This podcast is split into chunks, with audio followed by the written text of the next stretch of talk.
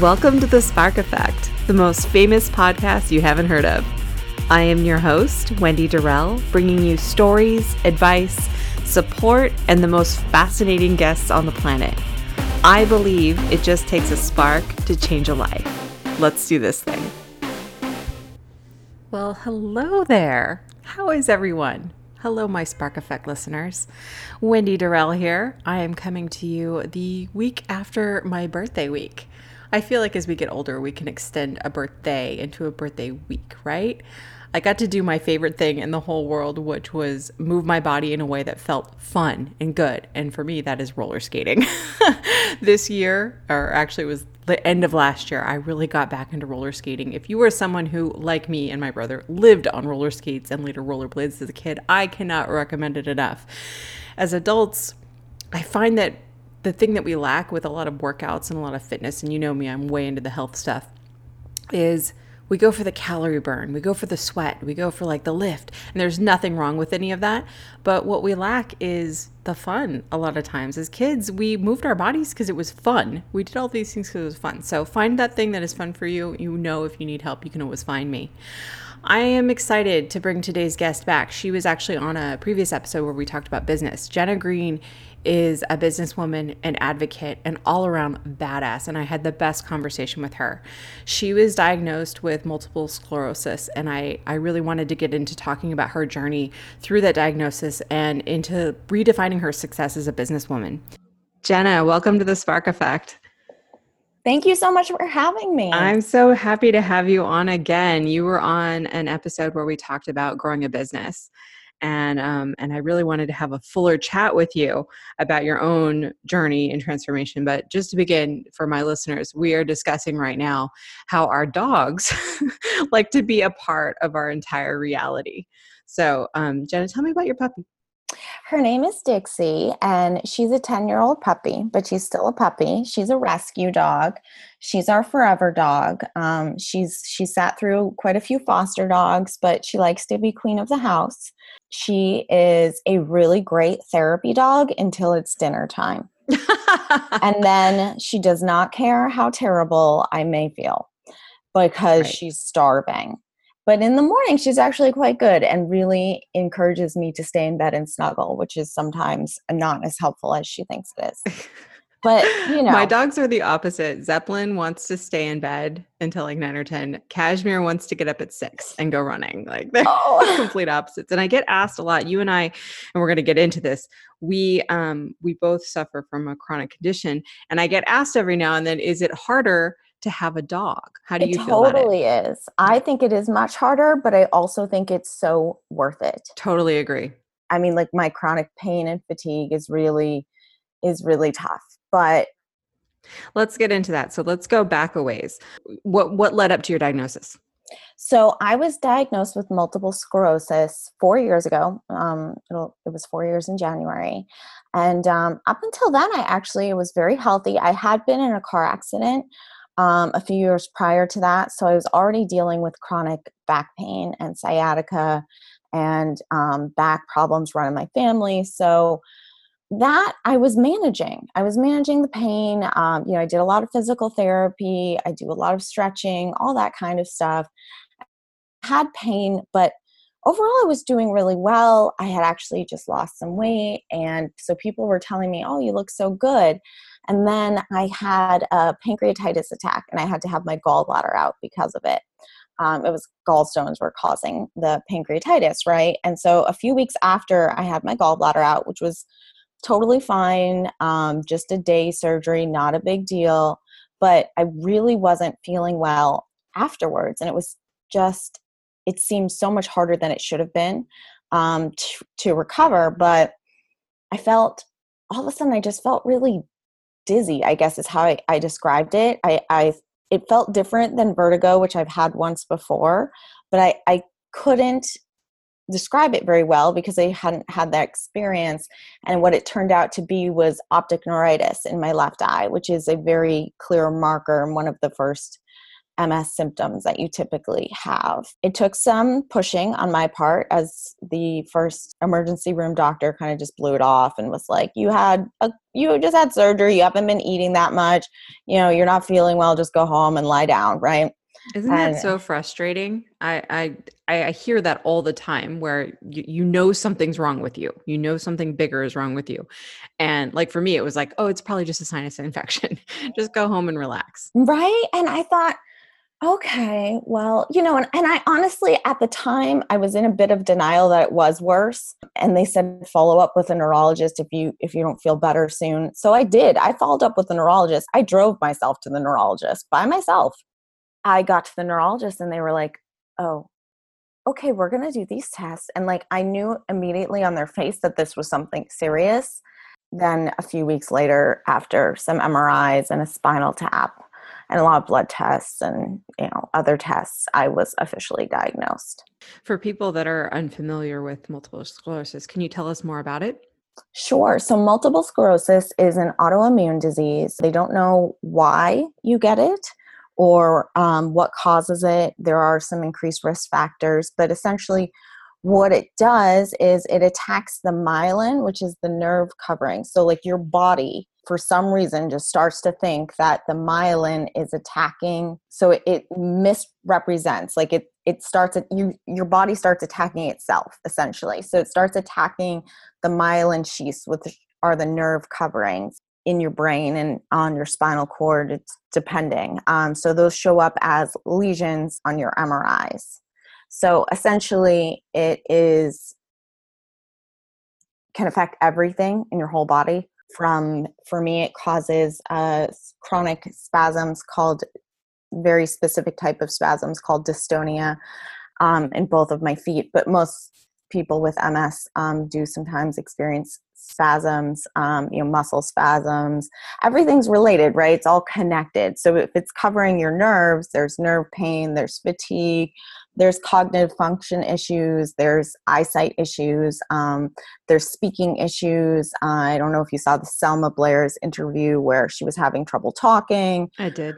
Yeah. I was reading about it last night um, leading up to this, and I was reading that there are similarities with people that suffer from this, but each experience is different and exactly. that and, and, each you know month to month is different and there there there are um, episodes can you tell us more about those exactly so um it is considered a snowflake disease which means everyone's experience is unique and um, no one can tell you what will your symptoms and you know you and i could be sisters we could be diagnosed on the same day and grown up in the same house and have completely different symptoms and experiences and reactions to medication. You have these episodes which we call flare-ups um, where like my optic neuritis experience was my first um, my first experience with a flare-up. I did have some lesions indicating that i had other flare-ups but um, nothing as acute. And like i said i had back pain prior so some tingling and numbness or pain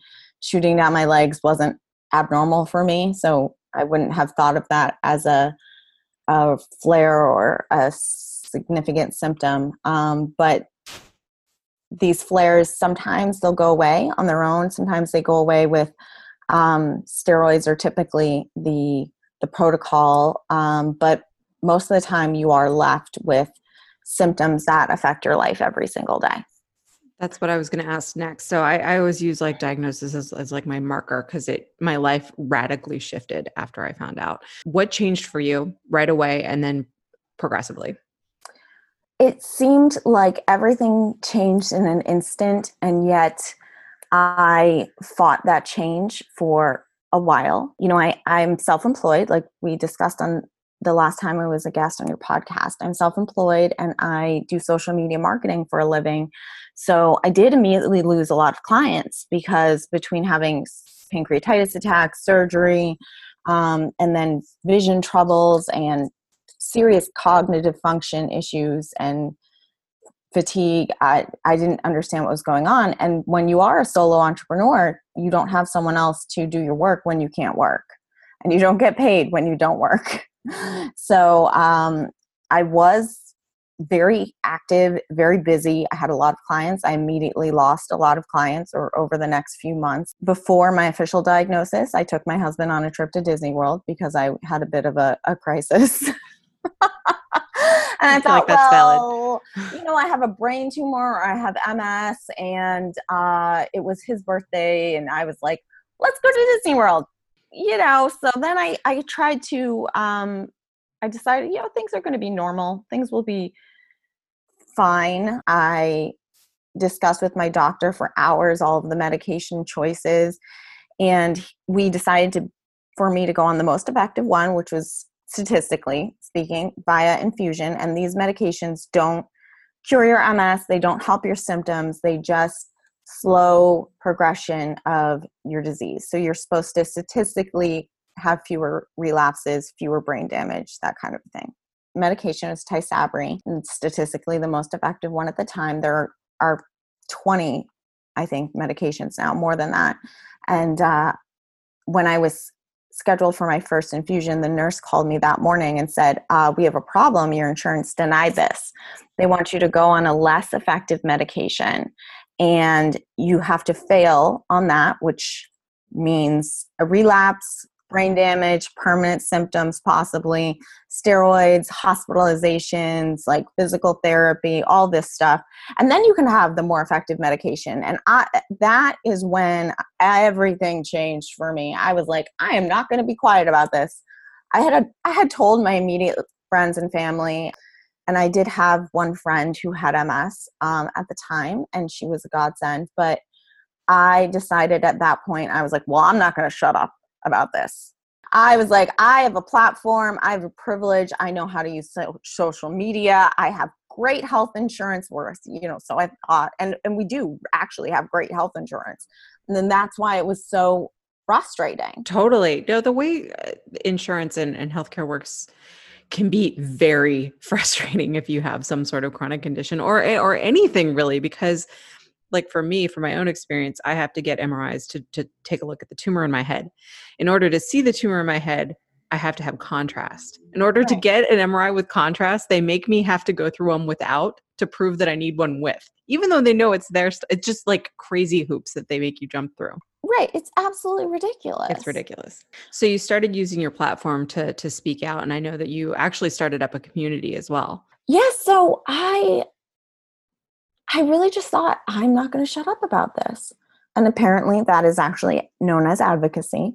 Um, mm-hmm. so I, I, um, you know, it took me some time, but over the next year or two after that, I started to change my focus to helping more um, social, helping more entrepreneurs that have chronic illness with their social media and trying to create a space for them on Facebook. Um, I created a group where we could discuss life with chronic illness. And because I think a lot of the support groups in general, sometimes for me, were just too negative and mm-hmm. um, kind of too focused on the disease itself and not on the strategies that we use to cope, which is how I like to focus on things.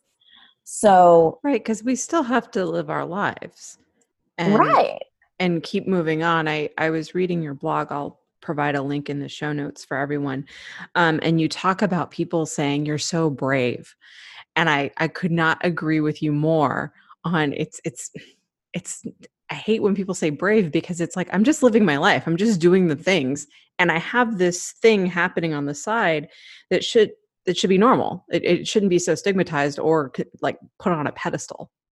Right, exactly. And yes, I realize that there is a choice not to not to take medication or not to talk about my condition or to, you know, I think there is a choice to be quiet and that's fine and i'm not judging anyone who makes that choice to be quiet about what's going on with them and their symptoms but I also know that if I have to go through this, I don't want to go through it alone. Number one, it's it's definitely much better with a support system. And number two, I don't want anyone else to feel alone because there's nothing worse than dealing with something terrible and feeling like you're the only one. Funny because I didn't realize what it, I was doing at first was even advocacy. Um, I started just sharing on my social media. I use my Instagram um, primarily to talk about my life with chronic illness and you know the whole oh but you look so good you don't look sick if but you look so good.com becomes available i'm going to buy that um, website because it just people say that and i'm like well thanks but you cannot see my chronic pain my issues like you can actually see the spasms in my feet if you're paying good attention but no one's noticing. They just think that i'm you know nervous and moving my feet a lot you know? I can pass i guess as not disabled but i am. I am disabled and i need accessible accommodations in in many things.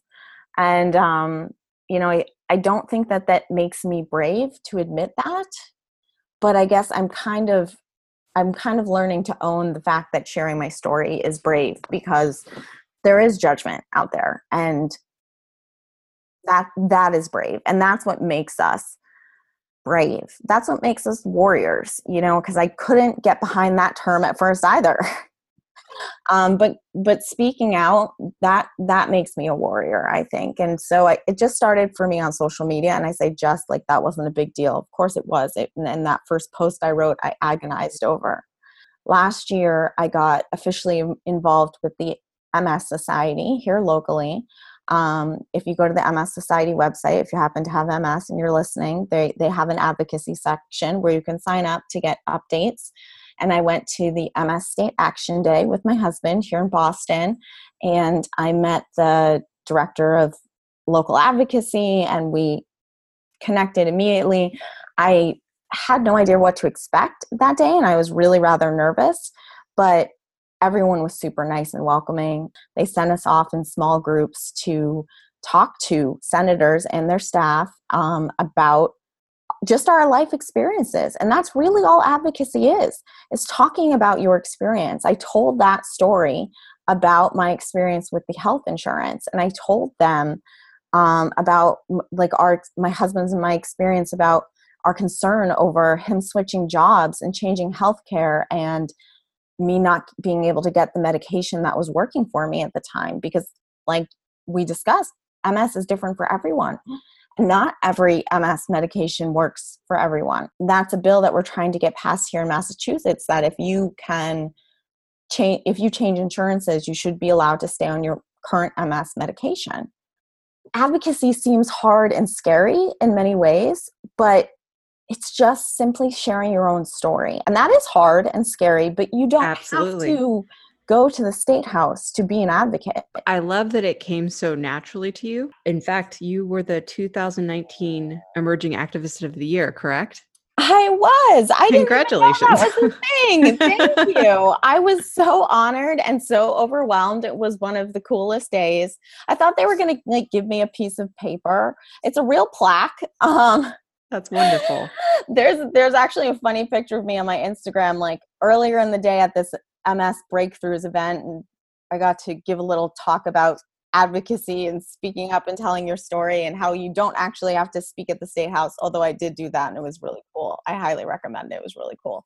Um, because it was very empowering. But then there's a photo of me later in the day when i got home my husband i literally went right to bed and my husband later on brought me some water and he brought me up my my award and he was like where do you want me to put this? And i was like uh, uh, uh, i don't know. I could barely make a sentence. And i was like oh let's take a picture of it right now. And i was literally in my bed and i was like this is life with ms like because those three hours were amazing but exhausting and then i was done for the day you know? You know not every day looks like makeup and hair and out talking to people or and that's what people need know? to see. They need to see like the real part the real life part of it exactly and that's that's actually what i struggle with sharing the most i think because during those times i don't have the wherewithal to like mm-hmm. think oh let's take a photo right right i mean that that was a special occasion so and then and then it was it was funny and it might have honestly been my husband's idea because i don't even remember but it it was it was an honor and a great experience. Um, and I'm actually going to the MS Public Policy Conference this year in Washington, D.C., as well as uh, the Health Voices Conference in Dallas, which is an organization that um, helps advocates of all different types of diseases, mental health, chronic illness, cancer, things like that. I got involved with the WeGo Health um, platform, which is a great platform to get started on if you're interested in learning more about advocacy. It's a great online platform where they have um, discussions and courses that are free to use to help you to learn how to share your story online, learn about, if you want to learn about how to use Twitter. I just created a Twitter account. And I mean, I am a social media marketing manager, but I have to say, I, I resisted having my own Twitter for a very long time. why? Um, why did Why did you resist the Twitter? I, I have, you know, I had client accounts on Twitter, mm-hmm. and it just, um, I'm more of a visual medium type of person, which is why I really love Instagram, and I do a lot of work on Facebook because well, you know, billion people are on Facebook, and it, it, it's also a great way to raise awareness and build community. But Twitter to me was just like, meh. Same. Same. Uh, literally, I use Twitter to write like quotes that come to my mind, and then I take a screenshot so that I can post it to Instagram. It's like I'm not even doing it for the Twitter part. hey, that works. Though. It's so silly. you know, I think it's very important to learn how to repurpose your content. Exactly. And. I know we're not oh talking about business strategy, but that applies to advocacy. But, but we well. can for a minute. Like for so long, I would try to come up with something new every day. And then I realized, wait, I can just look at like Timehop or like Facebook memories and you can reuse your stuff. right. I have reused um, blog posts. I've actually started you know, writing has become harder for me um, recently. It's been more of a struggle, and I go through cycles where my pain is higher, and and depending on where I'm in my Botox schedule from my dystonia, and it's not for wrinkles, unfortunately. They don't give me any in my forehead. They actually like give it to me in my feet. Um, but it's a miracle. It actually, it helps. Um, it's the only. It slows down the the my feet like full on clamp, and it slows that down. So you know, at least I have some general idea of of how I'll feel um, leading up to that, and then prior. So I I've learned to just repurpose those things. And i've taken old blog posts like talking about the brave one that just made me think oh i should really repurpose some of that on instagram. Oh definitely. It was great.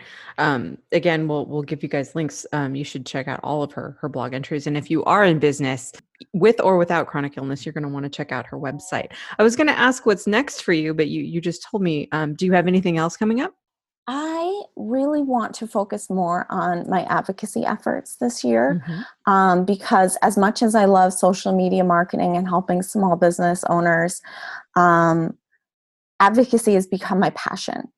And I'm not someone that thinks everything happens for a reason. I don't know if there's really a reason that I had to have MS. I don't know. Um, that's up in the air for me. But um, I know that if I have to have it, and I do, I'm not going to shut up about it. And I know yeah, that it gives you a, a, a shifted purpose, actually. Exactly, exactly. And I want to help other people be better advocates, not only for their conditions, but for themselves, because that is critical. Our doctors work for us. And especially with a disease like MS, where there is no right answer, you are the expert in your own body you are the expert in your own healthcare and how you feel and you should be you should have more tools there should be more tools in my opinion um, to be a, your own best advocate and you should feel empowered to be your own best advocate and so that's really um, you know my focus for the coming year. Um, also of course i want to continue to raise money for the the MS Society and um, you know find products and services and tools that help people with MS. Um, I was very honored and excited to create a line of phone handles. Actually, um, they just they just launched in December um, through a company called Love Handle, which not the kind of love handle you get from you know not doing your your exercises, but right. um, a phone handle itself. Um, so I like um like a loop. You mean like yes, the back like of the phone? Loop. Oh, cool. So, oh, that's um, cool. You guys can't see it, but she's showing it to me right now. yeah, sorry.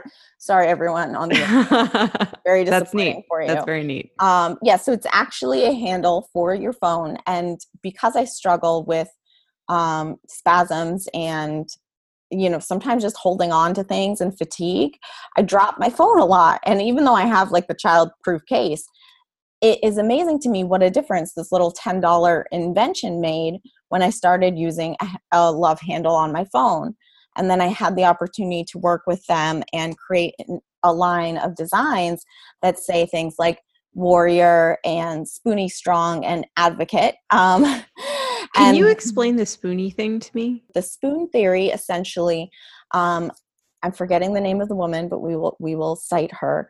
Um, the spoon theory was created by a woman who was trying to explain to her friend while they were out to lunch how fatigue and chronic illness affected her life and how it affected her energy because she so she used what she had with her, which were spoons, right? She used silverware, the the props, um, to show, you know, if I have five spoons for today, so here's what I need to do. And so I take a shower, that's, you know, two spoons. And then I feed the dog, and that's one spoon. And then I get dressed, and that's another spoon. And then I go to lunch with you, and that's two more spoons. And wait, now I'm out of spoons. It's a really good visual metaphor um, you know, or like an unchargeable battery, like a battery met- metaphor, um, like an unchargeable cell phone. Um, this was, I think, created before cell phones were were really widely used. um, so, do you remember um, that period of time? I do because I am that old, but yeah, same. But I I can't imagine life without them anymore. That's for sure. Uh, we were talking about this the other day. When we leave home, it's like keys, wallet, phone. If you don't have the phone, you have to go back. It's crazy. I totally go back for the yep. phone. Yep. Absolutely. And I have forgotten my wallet. I should probably check for that more. um, that's not even MS. That's just me. But, you know, you got to joke about these things. You got to laugh. Oh yeah, I think things. that because uh, we talked about this a little bit pre-interview there is this period of like sad and despair and and depression and if you don't like I named my tumor Yosemite Sam I feel like if you bring light into things that are dark that sounded very woo woo sorry everyone um, I feel I like it. I feel like it does help I feel like it helps you every day if you if you can laugh every day it just it makes it better it absolutely does I I named my my cane and I got a sparkly one I, I, I mean, I needed it. I would, yeah, sparkle right? cane. That's right. I mean, it's not super sparkly, but it's got some some spark. I might try and you know, like '80s style, bling it out. But um, you know, that also seems like it would take a lot of spoons or a lot of energy, so to speak. Um, so yeah, if you see someone saying that they're a spoonie, that's in relationship to they they deal with chronic illness and um, you know their energy levels are different than other people because you can't just grab more spoons in a day. I don't and i don't always know how many spoons i'll have each day nor do i know how much each task will take in terms of spoons. Um, so it's not a perfect theory by any means but it is again it's about connecting with people in your community and helping you know that you are not alone. So the more that we can do that, the more that we can help other spoonies realize that they or help them feel empowered to be their own best advocates that whether they're advocating at the state house or they're advocating at their doctor's office or with their health insurance i mean it can be a full-time job. So that that's really my goal and that's what i hope that people will will take out of this. so beautiful. Jenna is there anything i didn't ask you that i should have I'd say my life motto is life's hard, find joy anyway. And that has evolved. Um, it used to be life's hard, choose joy. And now I realize that it is not always a choice. And you have to really work to find it. And sometimes the joy is a simple, delicious cup of coffee, a snuggle with my dog, um, my favorite scented candle, the fact that I have a comfortable couch to sit on. And sometimes the joy is looking through all of the silly selfies I took with my niece last week um, because I can't get up off the couch. you know, sometimes it's it's very simple, um, but you have to try and find that joy. Laugh about the things like Yosemite Sam, the tumor. Um, you know, I might start naming my brain lesions. I like that idea. Um, you know, I joke a lot about having brain damage, and people do not find that funny in general. No, no, they, they people get weird about the they brain. Do. Aren't about they illness, do. but they get yeah. weird about it, you know. And I'm like, whoa. I mean, you got to laugh about these things, guys. Yeah, the ones that laugh with you, keep them close. They're important. Exactly, and that is another important life lesson and takeaway here because you will lose friends when you're yes. diagnosed with your chronic illness or something you right? Like i think that happened. was very surprising for me. I was very surprised that the that people left. And i realized later that they thought i think it was easier for them because they thought well she's dying you know brain tumor she's dying. Um, and i wasn't but it was just easier for them to just go. And that was very surprising for me. Was it for you too? Oh yes. And i read i read like you know my doctor like gave me like a freaking stack sorry stack of pamphlets um, when I left. And, you know, I immediately like went online, Googling all the things and reading all the blogs. And, you know, being diagnosed only four years ago, I had access to a lot of information immediately. And um, I thought, that's not going to happen to me. That's not that's not going to happen to me. That's not how my friends is are going to react. And um, you know, I honestly I don't blame any of them. I really don't, because this sucks. It's hard. I am not the same woman I was five years ago. I think it's also really hard for people to understand or relate to a lot of the things. Like the spoon thing is actually really great because people that don't have anything like this also get very fatigued, or if they're around a lot of people, they'll need to rest. But it's way different if you have something like that because you have all these other factors involved. You have um, the emotional, you have the physical, you have, if you have chronic pain, you have that going on. So I think that it's hard for a lot of people to relate to it. Absolutely. And I think you don't get it until you get it, but you can empathize with it and you can understand. You can you can have empathy without having a chronic illness, you know, and I have found a lot of joy in the people who have stuck by my side, who have become understanding, who, you know, can run miles and miles and still go on with their day afterwards and they don't understand what chronic fatigue is like, but they understand that it's easier for me if they drive to my house and pick me up for us to do something that that makes it easier in my life. And and it it's also a part of it is me speaking up and asking for help and hey, that is not easy. I mean, there's been a lot of therapy for me to get to this point and I still struggle with it. And thank goodness for people like you that are speaking up because so many don't. Um, Jenna, thank you for visiting the Spark Effect. This was so much fun.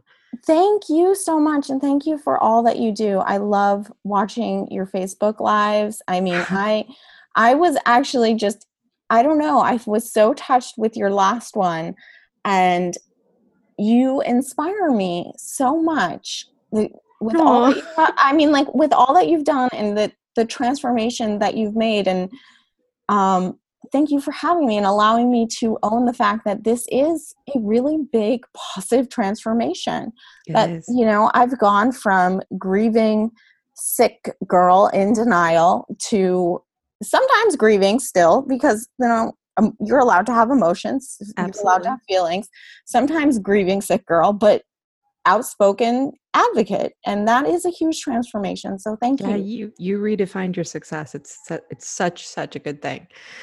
Everyone we will make sure that you have links to jenna and all of her websites and um, to the to the spoonie theory because i did not know that i learned something today. Thank you again jenna. Thanks wendy. Jenna it's such a pleasure talking to you i hope we get to chat again soon you know, our stories are so important, and we need more people like Jenna who are sharing their story with others. You have no idea who you'll inspire and encourage and end up supporting by doing just that.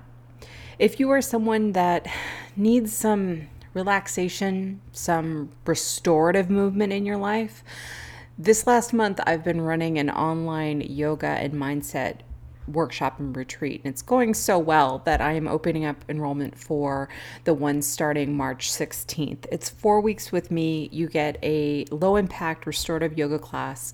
Each week, we get two live master classes going over mindset. How we think and feel is just as important as moving our bodies. And it doesn't have to be high impact, crazy cardio to really like move our bodies and get that needed um, mobility going. I, so many of us don't do it enough. And for me, I, I've actually been very surprised that the yoga practice for me has made me sleep a lot better. I just feel overall better. I think that I think that more people probably need something like this. There's a link to it in my show notes, so you can always find it on my website, wendydorrel.com. I am opening up enrollment until the enrollment will be closing March 13th. I hope to see you in there. I hope you're well. I hope you're healthy, taking care of yourself. Your health is the most important thing in the whole world. You have to take time out for you. You have to time take time out for self-care. I love you guys and I will see you next time.